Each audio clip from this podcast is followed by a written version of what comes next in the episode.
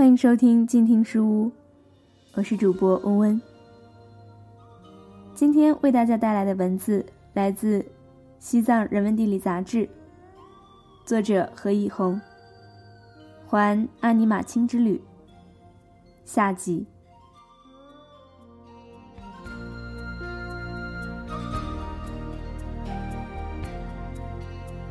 二零零四年二月，这里曾发生过一次大型冰崩。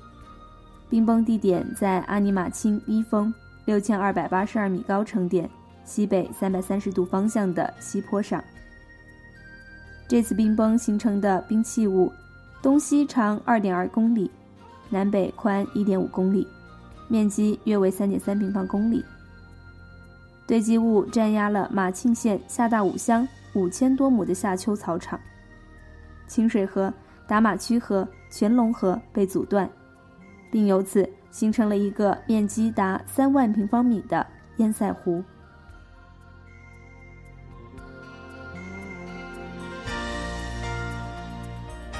我们此时正在经过冰崩区，一条黑色的冰气带从两山之间倾泻而出。黑色的碎石上，这几年已经被过往的马队和朝圣者踩出了明显的小路，但规模很大。全部走完也得一两个小时。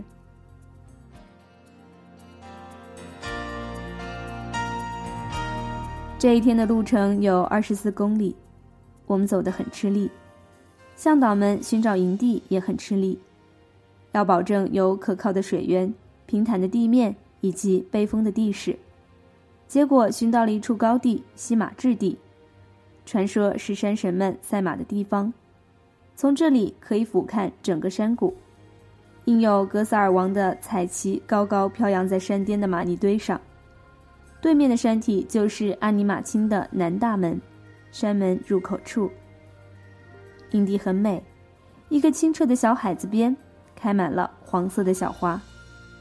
帐篷就搭在河畔湿地上厚厚的草包上，虽然有些潮湿，但软软的，很舒适。马和牦牛被放养在周围的山里，马的双腿虽然被绑上绳子，但仍然能挪动得很远。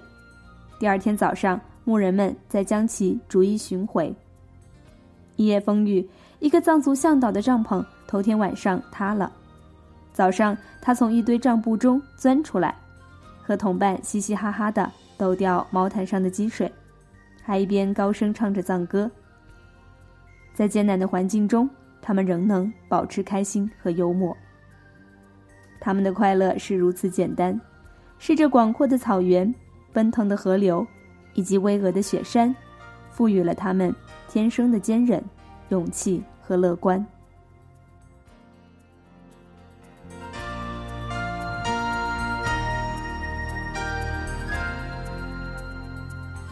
第四天出发不久，肉孜夫妇指点我们看。白杜姆神泉水，就在山崖下很不起眼的一处溪流处，周围挂有少量的经幡，不注意还很难发现。据说在这里用藏语念卓玛经，泉水就会变大。想不到随后跟上来的一位向导真的会念卓玛经，只见随着他的念诵声，本只有一股的泉水，竟渐渐由三股变成了五股。而随着经文的结束，泉水又慢慢的恢复了原状。肉孜夫妇在这里磕了几个长头，还用泉水清洗脸庞，相信能带来吉祥。这附近还有很多神奇的泉水。记得从大武镇到达转山起点三岔口的途中，还有一处红色泉水，估计是含有铁矿的原因，喝起来居然是啤酒口味的。有气泡感，略带苦涩。路过的藏民都用瓶子接饮。这泉水可以治疗胃病，但不能连续饮超过三天。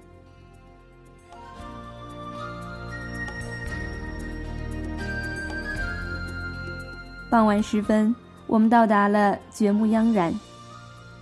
这里可以算是阿尼玛卿的西北侧肩膀。一排白塔和经幡的后面山崖上。一个不起眼的山洞，为消孽洞。进口为一人腰那么粗的洞口，据说能钻过的人即可消除之前的念。旅游局长索南指导我以奇怪的姿势顺利的钻进，然后再从另一口钻出后，心情无比舒畅。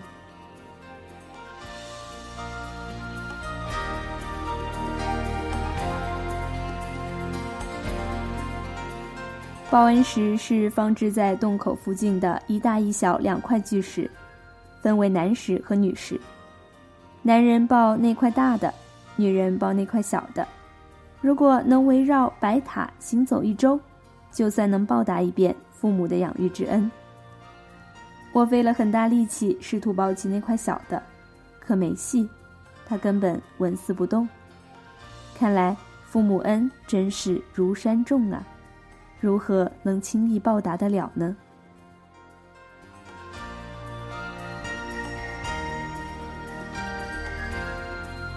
白塔对面的山崖上挂满经幡，是大宝法王的修行洞，藏语意为阿尼桑姆修行洞。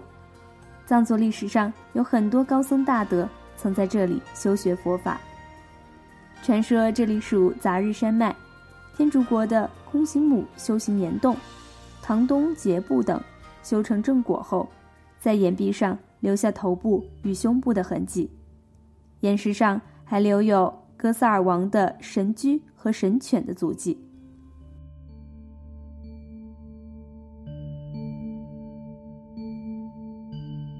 同样在索南的指点下，我双手抱住消孽洞口一块突出的石头，双脚蹬住岩壁，头朝下。把上半身反了过来，朝后看修行洞一侧的山体，得到了和正常观看不同的视角。夕阳正逐渐从山间隐退，山体绯红，配合深蓝的天空，色彩绚丽，天地开阔。我问索南能看到什么，他神秘地说：“你能看到什么就是什么。”我说：“我看到了一个明亮的未来。”一方更加广阔的天地，一种希望和力量从心中破土而生。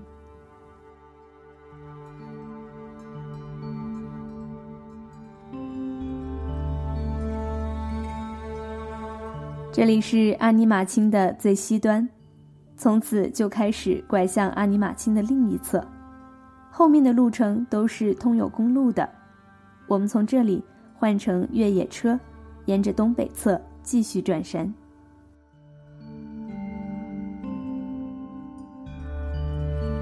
阿尼玛卿文化中心是兀立于草原中心的一处雄伟的藏式建筑，外部是典型藏式的雕梁画栋，内部是现代的钢结构和玻璃屋顶。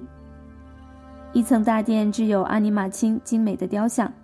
二层和后院则是学校的教室和宿舍，这里完全是活佛自筹资金建立的，旨在为更多的藏族孩子提供学习的机会。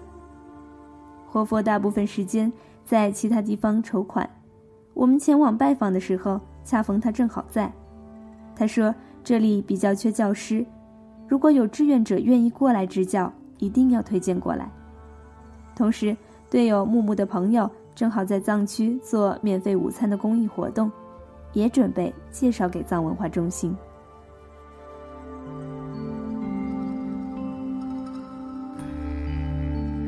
马邦昨晚就驻扎在藏文化中心前面的草滩上，我们就此与他们道别。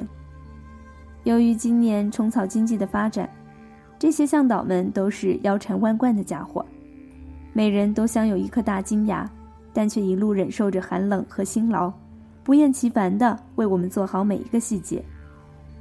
卷毛向导骑一匹快马，在雨中追随我们的车队很久。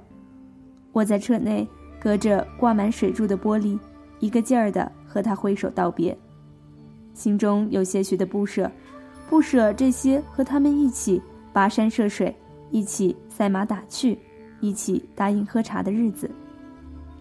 很多时候，我们留恋一个地方，是因为留恋那里的一批人，因为他们，此行的转山增加了无数生动的情节。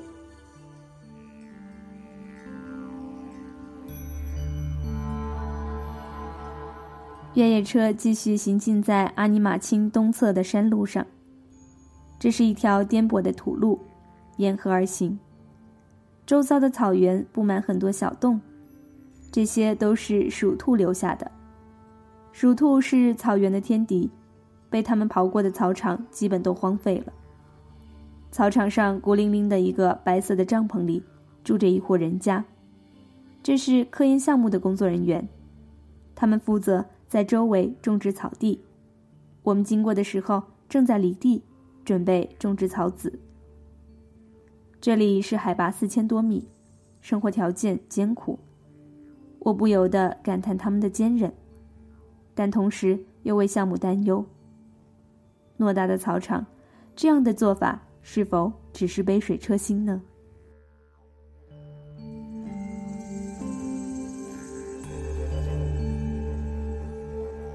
哈龙冰川是黄河流域最大最长的冰川，是此行第二个五千米级高海拔的垭口。由于是驾车到达，并无太强烈的高山反应，但仍感觉到稀薄空气的压迫感。在这里本可清晰地看到阿尼玛卿，但由于阴雨霏霏，浓重的雾气完全遮住了雪峰，只露出下方延伸出来的扇形的冰舌。我们照例在烈烈风中系上经幡，让山风吹动经幡，捎去对阿尼玛卿的敬意。面对隐藏在重重雾霭后面的巨大山体，比晴天一览无遗之时。能拓展出更加深远的心灵空间。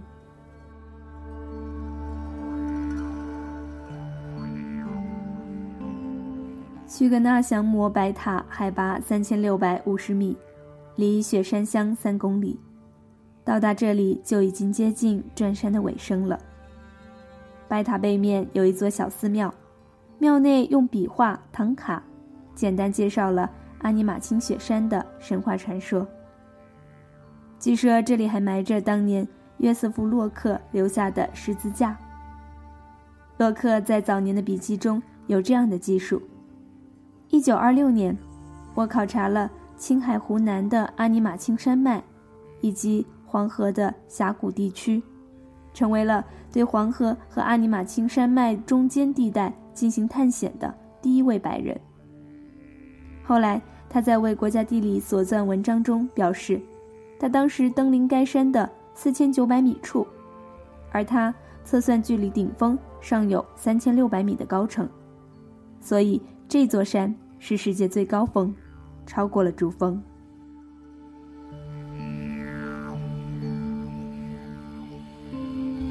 一九四四年，一位美国飞行员驾驶飞机途经阿尼玛卿时紧急报告：我机飞行高度九千米。前方上空出现有高出我机数百米的山峰。据载，1949年，美国登山者雷纳德·克拉克曾在阿尼玛卿探险测量，他测出主峰海拔为9041米，这也超过了珠穆朗玛。这期间还有一些勘察队来此，然而都无功而返。直到1960年，北京地质学院十一人登上阿尼玛卿峰。这座山才逐渐被人认知。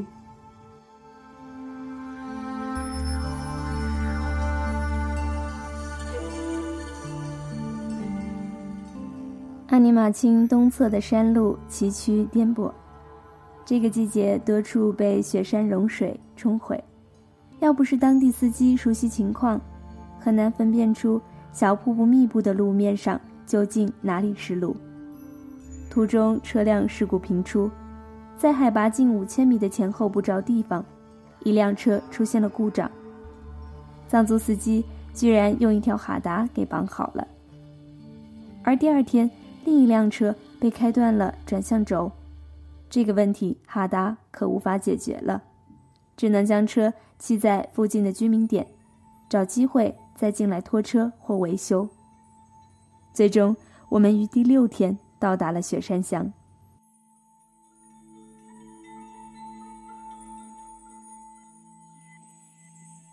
在雪山乡的黑牦牛毛织成的毡房里，我们手捧撒满人参果和白糖的藏家酸奶，围着牛粪炉，喝上女主人亲手烧制的奶茶。这个时候，心里才真正的温暖踏实。至此，转山的旅程正式画上句号。阿尼玛卿此时在我心中的形象，反而是由清晰变得模糊，或者说是多元化。它不仅仅是远方那片洁白的雪峰，也是那个骑着白马、力量超凡的山神，还可以是朝圣者梦想中的美好福地，甚至是跋涉者心中不灭的希望与力量。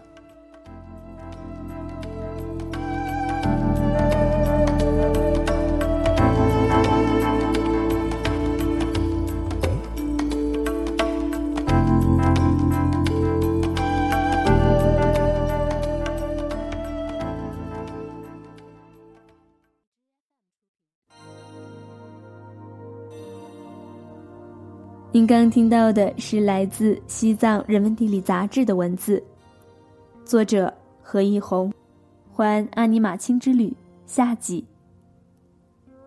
如果您喜欢藏地故事，欢迎购买《西藏人文地理》杂志，或关注他们的微信公众号。您也可以在本期节目的评论区域留言，和我们分享您与藏地的故事。本期静听书屋到这儿就要跟大家说再见了，我是主播温温，我们下期再会。